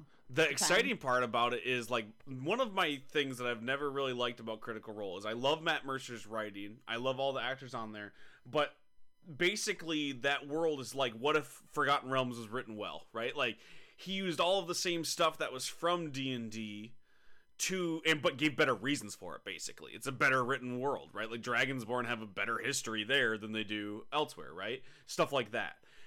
I want to see them just start from scratch right? Like do make their own system their own way because that's always what i've wanted anyways. I'm like i want a more original world from him because i love his writing. I could see some of these people with bigger names even though they have d&d such attached to them um, I could see them making a really cool thing because they have the money to do it, right? Like if if Critical Role made their own new system, I think it would be the best selling one, right? A hundred percent. And the same thing with like yeah. one of the things I was excited for with uh, Worlds Beyond Number, which I don't think is going to happen. Much smaller team, right? They don't have that kind of money. You know, it's just for independent Mhm. creators. I would love if they made their own system because I love their sensibilities behind all of it. Um, so I'd be excited if something like that happened. Again, like we mentioned, it's all conjecture. Um, but moving on to our final thing before we go is what games can you recommend to people uh, to play instead of D and D if that's what you're looking for? Um, I know this is gonna be hard because you two mostly play D and D. I was gonna say this is Terry's section. Um, but I'd love to hear about the ones that you're curious about too. Like if like you know what are, what are the things that pop in your head where you're like, well, if I don't play D and D, this is the one I'm gonna try to check out. Um, that's fine too. This doesn't have to be an end all be all recommendation. It's just like, what are you interested in checking out then? yeah. Um, Char, let's start with you. You know what? No, you shush. Let's no, no, let's no. start with Start- I Lisa. was gonna say start, start with Lissa because I also have one last thing I want to say that's not this as well. So end with me. So you two go first. And we Okay, sounds like a plan. Okay. Okay. Um. Well, I mean, previous to all of this happening, my first thing that I wanted to try was going to be Pathfinder. Um, but seeing as Pathfinder, I mean, that just makes me want to try Pathfinder even more. Um, yeah. Pathfinder's yeah, not going to go away. Paizo's going to put I out mean, like a yeah, yeah, 2.5 or a third edition that is their own thing. That is just Yeah. close to Pathfinder E. 2e. Yeah, so I still want to try Pathfinder. I really, really, really want to play Vampire the Masquerade Oh. Because the what did I call myself? Gothic slut. yeah, it's um, uh something like that. gothic horror. No, gothic horror because it's like horror but horror. You're a, gothic you're a slut for gothic horror. You're a gothic horror horror. I don't know. Yeah, Gothic horror. You Gothic know, hoe. me. Because of me, I need to play Vampire the Masquerade. That's really interesting. That's one that's just so like sensual that I've never really dove into. Like that entire idea of that world just makes my little vanilla uh um ass just like pucker a little bit. Like I just can't I um make Terry blush. That's how. You, Def- you definitely do. And like it's not like I'm I'm not I'm not without I'm blue just as often, right? But it's just because I think uh at least as a kid, it was such the oh that's the game for people that fuck. And like I, I like you know, I just never really got into. it. And I have played it and it is cool. And I've played the the werewolf uh part of that that apocalypse world. Ooh, I I, can't also remember want the to play name of that. that as well. Yeah. I'm Yeah. trying to remember the name of that one. Um, but it is it is neat, and I would definitely be interested in checking that one out as well. I wasn't expecting that one, so that's kind of exciting. Um, that one is you have a lot of options because people fucking love that game. Yeah. Mhm. So that, that's a good one. Um, I like that it adds a flavor. Any other ones that you want to check out? I do want to play more of Call of Cthulhu because I got like um like a taster session Uh huh. with one of our friends, um, Megan, and I apparently so I don't I really don't like horror when it's like and I discussed this with my uh, best friend recently. I really don't like like watching horror movies because it's shown to me, but then when it's in the form of like me playing the TTRPG and it's described to me, it's not as scary Sure. but it's still like really intriguing. So like um like making it seeing it in my mind's eye when I like imagine it is Yeah. way different than it being like shown to me because I can't deal with it being shown to me.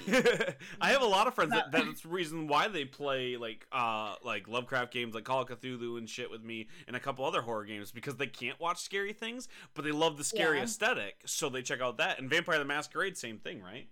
yeah, yeah, yeah, yeah. So I I would love to play more of Call of Cthulhu um and try to get more into because we only played one session, so like get more into like a a number of sessions and see how like the leveling up goes and how that all works. Leveling up in Call of Cthulhu is so cool because so if you do something well, you put a little check mark on it, and it's okay. Yeah, You pass that yeah. success, but then you roll to see how much you level up.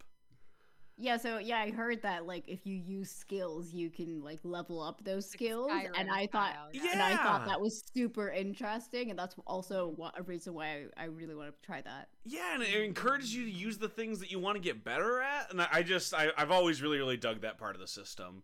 Um, Yeah. But that those are two really cool ones. Uh, one more from you. What about um, the Lord of the Rings one, the One Ring? I know you were excited to, to check that out. Obviously, the one Ring. That was just in a subtext. Did you not get that? Obviously, the one ring. I I went to the over the Christmas break. I went into like a, a shop, a comic book shop, and I was looking at it. I'm like, can I justify with my Yes. um, Dude, I bought it for you. I sent it to you. Yeah, I know, but I was looking at the box set, Terry. It's really pretty box set. Like it's like the physical box set. I was looking at it and I'm like, look at this design. And I'm like, you know, like the urge to like slap money on the table when you see something pretty as a graphic designer is very strong. Dude, no, no, I can't judge you. I did the same thing. So for Christmas, I got the Transformers RPG and um, the new Adventure for the Power Rangers RPG. Um, and Yeah. when I was at the store the other day, like I was like, I saw all these games that I own digitally. Like I own the P, I buy PDFs on the show all the fucking time. And I had a couple in my hand, and my buddy John was like, "Don't you own all those?" I'm like, "Yeah, but not like in hardcover, like Not like a not for me to hold on to." Different. The Like, physical what- copy's different. Yeah, what would I what would I cuddle with when my wife's out of town? Like, if, if not for my Power Rangers, uh, you know, RPG book. It's like when you see a special edition of like your favorite book. And you're like, Ah. oh, yeah, I already own like three copies. Yes, but this one has like metallic sheen on the page.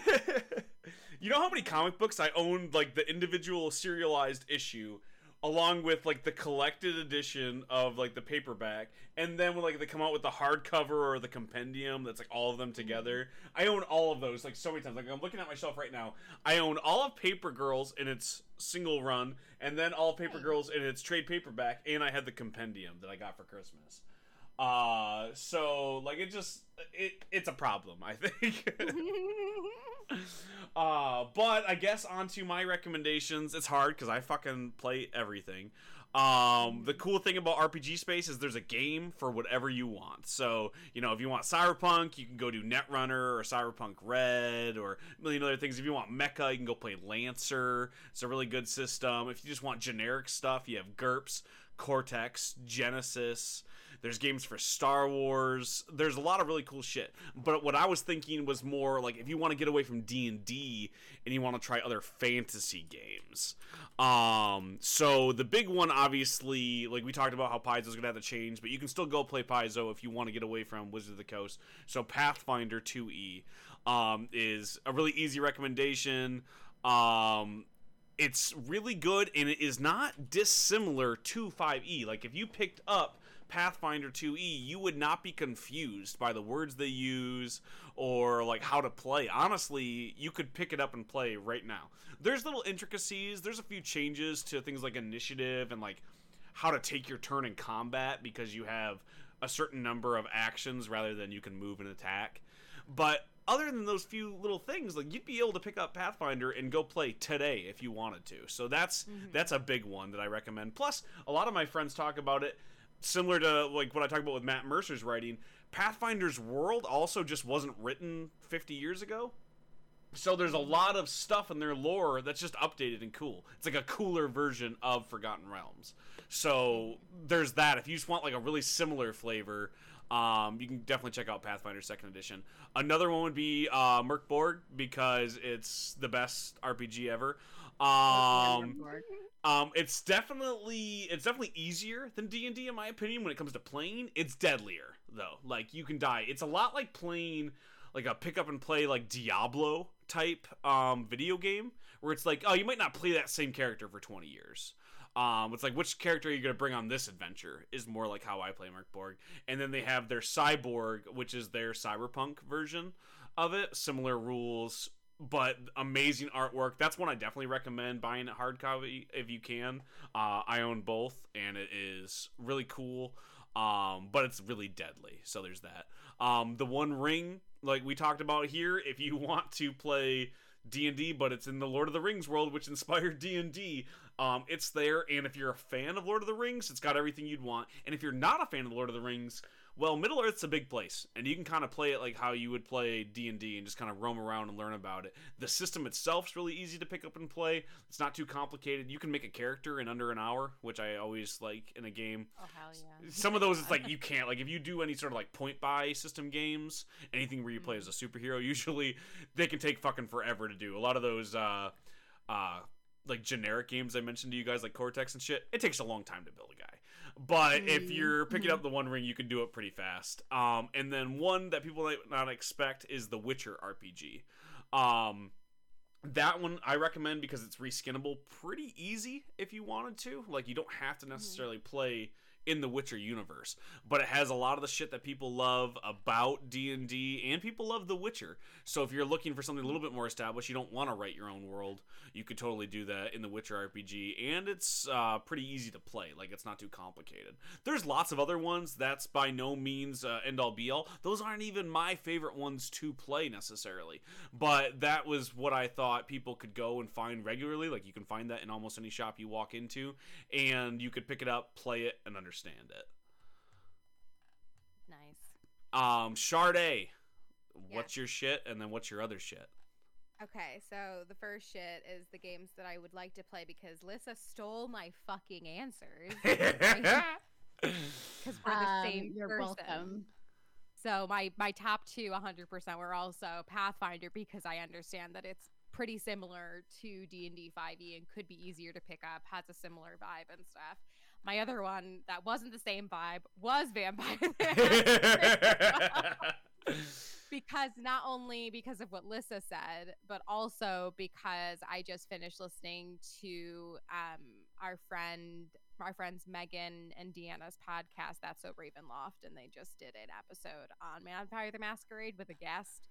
And I just learned a bunch about it and, and like about the lore and like everything. And I'm just like, well, that just sounds way more interesting than I thought it already was. So now I do 100% want to play Vampire the Masquerade. Uh, so thanks, Megan and Deanna, for that. so do you guys want to play or do you want to run it? I don't. I I never feel comfortable running a game if I've never played it. but so then again, how do you play it? And like, I don't Exactly. Yeah. So I want you two to think know. about that because if you want to play it, I say let's do a one shot. Um, let's get it started. I will play or run. So whichever you two decide, I will do it. Let's learn Vampire the Masquerade. I'll make it Do happen. it. Let's make it happen. Let's make horny vampires. yeah. We'll have to I play it online, last- obviously, but Obviously. Obviously. Actually, we're gonna fly over to the UK to play. No, Yeah. no. You need to come over here. Yeah. no, Yeah. Lissa, this Exactly. place is so Yeah. safe. Don't you want to come here? She was just here and she hated it.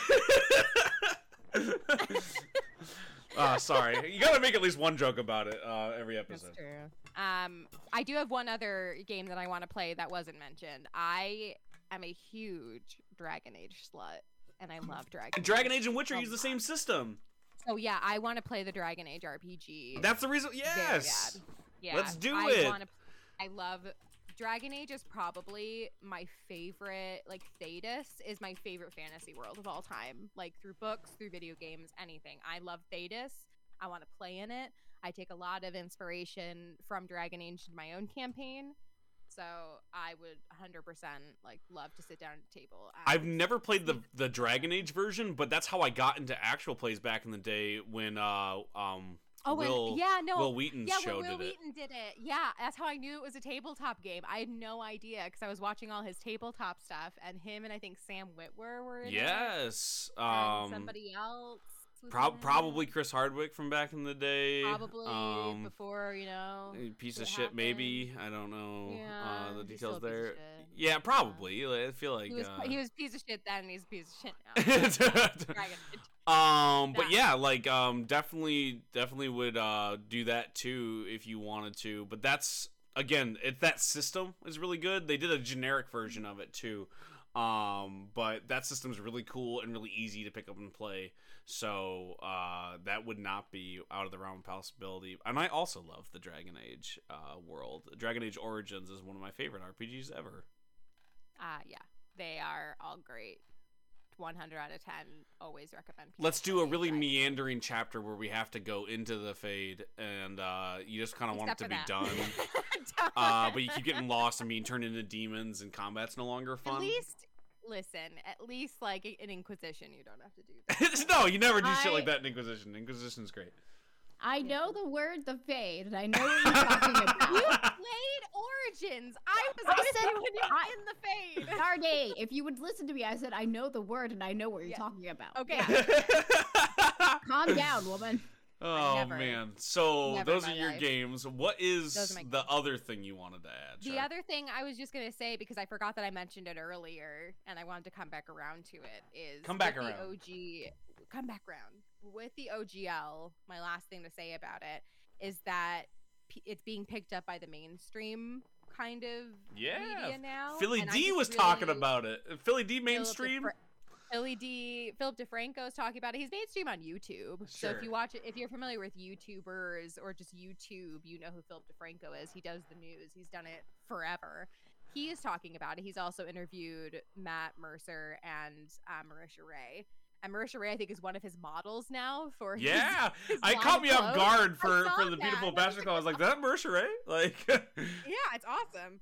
So like he was talking about it, and I'm just like, whoa. And then on Twitter, um, Legal Eagle responded to Matt Colville, and they also tweeted out either this morning or yesterday that they are working on an episode. They confirmed that they are working. on I'm so excited. I fucking love Legal Eagle. I love Legal Eagle, also a YouTube channel. And when I say mainstream, that's what I mean. Is YouTube, not like CBS or like a BBC. Um, I haven't seen any reports from them, but they might actually pick it up because Legal Eagle and Philip DeFranco are very respected sources on their platform. Yeah. So I'm really excited and interested, especially to see Legal Eagle's take on it because he is a lawyer. He's a lawyer. the guy is a lawyer, so he's gonna explain any legalese that maybe we didn't cover and that I personally don't understand. yes. So I'm just keep your. We're obviously not done hearing about this, and I'm ex- I'm excited to see a perspective that's not in our community. So I was interested when I watched Philip DeFranco's show is already out. It's from last Friday. Yep. Um, so you could very easily find it. His, it the thumbnail has Matt Mercer on it. Hard to miss. and uh, Legal Eagles video hasn't come out yet, but watch the Philip DeFranco coverage because it's just he's not in the D and D TTRPG community, and he covers it very unbiased. He just, you know, this is the facts. This is what it means. Um, and Legal Eagle has reached out to Matt Colville. I'm assuming to like help explain the community perspective, and I'm very curious to see other people's perspectives on it that aren't so close like we are. So keep. I was just gonna say to the audience, you know, just keep your eyes peeled for other opinions that also aren't in the TTRPG community because Right. they are coming, and I'm really interested to see what other people say, and then if their audience is also going to put pressure on Hasbro because a lot of people f- who watch Legal Legal and Philip DeFranco are mostly like more liberally minded. So even if they're not like super into D&D and what that means for the rights people creating, they fucking hate capitalism. So they Mhm. might give more mainstream pressure to Wizards and to Hasbro. So keep your eyes peeled for that because that is happening and that is what I found most fascinating like while things were unfolding is like how it reached other platforms that aren't in the TTRPG space, which is where I think the real you're going to see the real push for for change and the yeah, because we're the hardcore, Don't right? Like they're not. It, like yeah, exactly. you have people like me who already play other games, right? I already don't Yeah. give all of my money to Dungeons and Dragons, but then there's Mhm. people outside of it who are like, oh, if I'm going to get into TTRPGs, I should probably play Dungeons and Dragons, right? And they're the people Yeah. that are finally going to see some of that coverage elsewhere. Exactly. I also have something uh, Yeah, that I wanted to plug. Uh, so there is um, a website that you can go to if the way that Dungeons and Wizard of the Coast and Dungeons and Dragons is going is not something that you would like to see. They are collecting signatures on the internet. Uh, if you go to the website opendnd.games, I can read you. So this is to do with the hashtag OpenDND. So o- hashtag OpenDND is a rallying cry under which creators and fans have unified to demand that Wizards of the Coast revoke the draconian 1.1 OGL Open Gaming License and pledge to support the existing 1.0 Open Gaming License into future editions of their games. This isn't an opportunity to litigate and tinker with a new license, but to return to the values of open gaming. Our community deserves an open future if we want our favorite games to not only survive, but thrive. If you are a creator, hashtag don't sign the new agreement. If you love role playing games, let Wiz- Wizard of the Coast know. We won't support them without an open D&D. And I think there's a lot of like naysayers with when it comes to like uh, like signatures like this. Like, oh, it's not gonna change the thing. No, but it like it lets them know that people care. Yeah. But it, if you feel like you need to do something and Yeah. you absolutely want to get your voice heard, there are 54,710 other signatures on this website, which was opendnd.games. And if you go on there, you can sign their open letter, which they will, I assume, send to Wizard of the Coast to try and appeal to what is happening. Which So that's coast do you think they're the wizards of? I don't know. I've only been to one coast, so um, I really can't say. I've only been to the East Coast. Of, of the U.S., like coast. Europe has coasts. I've also been to New York. Sure, Okay, that's better. but Europe has coasts. Like, Yeah, Eu- Europe does. I've been to the East and the West. okay, you're the- like I've only been to one coast. I was like, I don't think that that's I mean, you can't really go to the East Coast of Europe because Europe is not an island, and there's no East Coast of Europe. So the East Coast of Europe is also the East Coast of Asia. Sure, but but the U.S. also isn't an island; it's a continent. Yeah, but the Well, continent has well, the U.S. isn't, but America, North America, coasts. sure. But so so does the continent that you lived on. Europe doesn't have a, a Europe has a west coast. It doesn't have an east coast. yeah, does it have an East right, Coast? right. Right, but but what I'm saying is like you've still been to the co- like you You have been to a coast. You have in been Europe. to a coast in Europe. Yes, yeah, usually but if you're if you're coast and east asking coast, it's like Wizards of the American Co- thing. Wiz- yeah, Wizards of the Coast is in America. No, no, no. so, I like, I understand why you picked it. What I'm saying when you're like I haven't been to I've only been to the one coast. I was like that is not accurate. Well, true, but also what like West Coast versus East Coast is a very American idea. 100%. Because- Exa- from Listen, exactly if we Lissa's break it down, it's a silly thing to make fun of Lissa for, but that's what I'm here for. making fun of Lissa to for make fun silly of me for silly things. Yeah. Yes, that's. No. exactly. That's honestly the only reason why I woke up this morning. I was like, "Oh, this is jet lag. Let's fuck with it. Oh, it." great! We Hell get yeah. to make fun of Lissa. Let's do this. I'm Yeah. so pumped for Do this. it. OGL, we don't even need it. Yeah, Let's fuck it. Lissa. Fuck it. Make fun of Lissa Day. So I made a list of the games that you guys want to play. We're gonna talk about doing some one shots off the mic. This isn't for you, um, but we're gonna make it happen. Um, the people can find us at Cave Trulls on Twitter. So for as long as Twitter's still going, I'm at Resident Stevel on there. You can find all of my run writing under TS Luther. I got lots of comics and shit coming out. Sade, where can the people find you online? I am the best host of the Slovenly Trolls podcast, where we talk about the, I mean, the problematic past of D and D. but not, because uh, future. I mean, we we've we have been going pretty hard into fifth edition recently with some of their lore stuff. So I mean, we also talk about we talk about every iteration of Dungeons and Dragons and how problematic and it is and how we can do better. And then I also run the Slovenly Trolls Twitter while Twitter is still alive at Slovenly Trolls. And then the other half of the Slovenly Trolls, Lissa, where can people find you other than the Slovenly Trolls podcast? They can find me uh, handling the Twitter of the um, what what do we call the show? Cave Trulls. oh my fucking god. I'm, I'm just I'm just reading that Neil Gaiman has apparently uh, responded to the What? story. No Um, way! This is breaking news. What what did he say? I I I'm trying to find out. That's Oh, but, but yes. Um. Yeah, that's why I was distracted. Um. Yes, the Cave Trulls Twitter. I run the Sloppily Charles Instagram, and I hang out in London. That's where you can find me. Perfect, Cool. perfect. Um, also, if you want to email us, you can email us at cantbekilledcreations at gmail.com. Uh, I answer most of those because that's my basically my, my business email. Um, so go ahead if you want to contact us for business things, do that. And if you want to support all of us, you can head over to patreon.com slash cantbekilledcreations. Uh, drop a buck or two, you get early episodes, bonus episodes, lots of cool stuff over there, including Shardae's lore rewrites. Shardae, uh, what was the last lore rewrite you did? The one in December was oral, and then we just announced the one for February, and that's going to be Sharas. But they are going to have different names now. Yeah, they are because we're gonna and we're gonna. It's a good thing we didn't put up our stuff on DriveThru yet, but we're gonna remove the OGL and change some stuff in our older ones. So look out for those There's- there's some changes. It's still it's going to be available to the public eventually, but if you want to read them as they are now, they're on Patreon. Yeah, so you can go ahead and subscribe over there. Um, and you mentioned that it's coming out in February. Is that the sad news that we're not getting one in January? Oh, it is January. Sorry, I have my months mixed up because we still have to do Slovenly Troll stuff. So yes, no, we are. It is in January.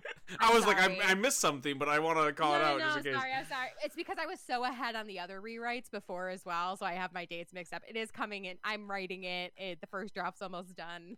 Hell yeah. Um, Um, I, I've drawn some things, but nothing crazy yet. So I was like, there's still time if there was something changing. There's still, yeah, no, there's still time. Okay. Okay, dokie. Sorry. Um, uh, we have the we have a notice from Neil Gaiman on Tumblr. It says good riddance Oh. to the open gaming license is what I found on here. Published yesterday. Tumblr. Wow. Um, Wheaton. It's, it's a Wil Wheaton also responded on. Uh, What will I Wheaton say Will- while I read I Neil heard Gaiman's? Wil Wheaton was posted on Twitter. I didn't read it yet though.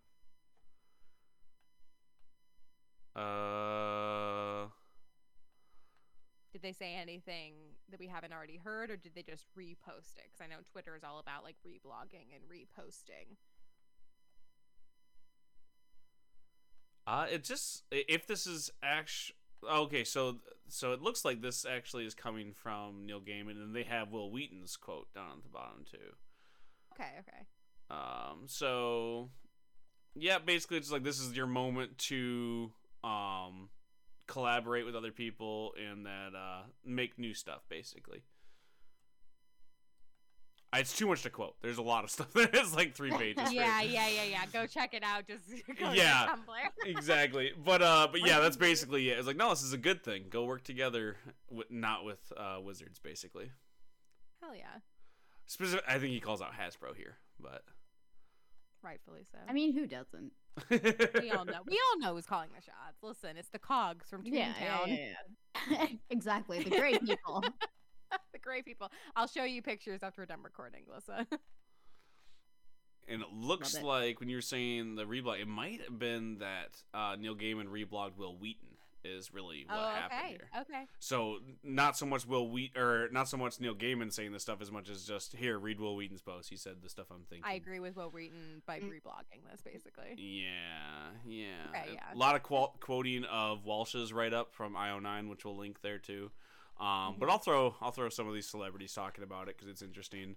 Um, You can Mhm. find that all in the links in the description and all the other stuff we mentioned. Um, so yeah, go do that. Go play some other games. Uh, we have been the Cave Trulls and we're out. And the recording is done.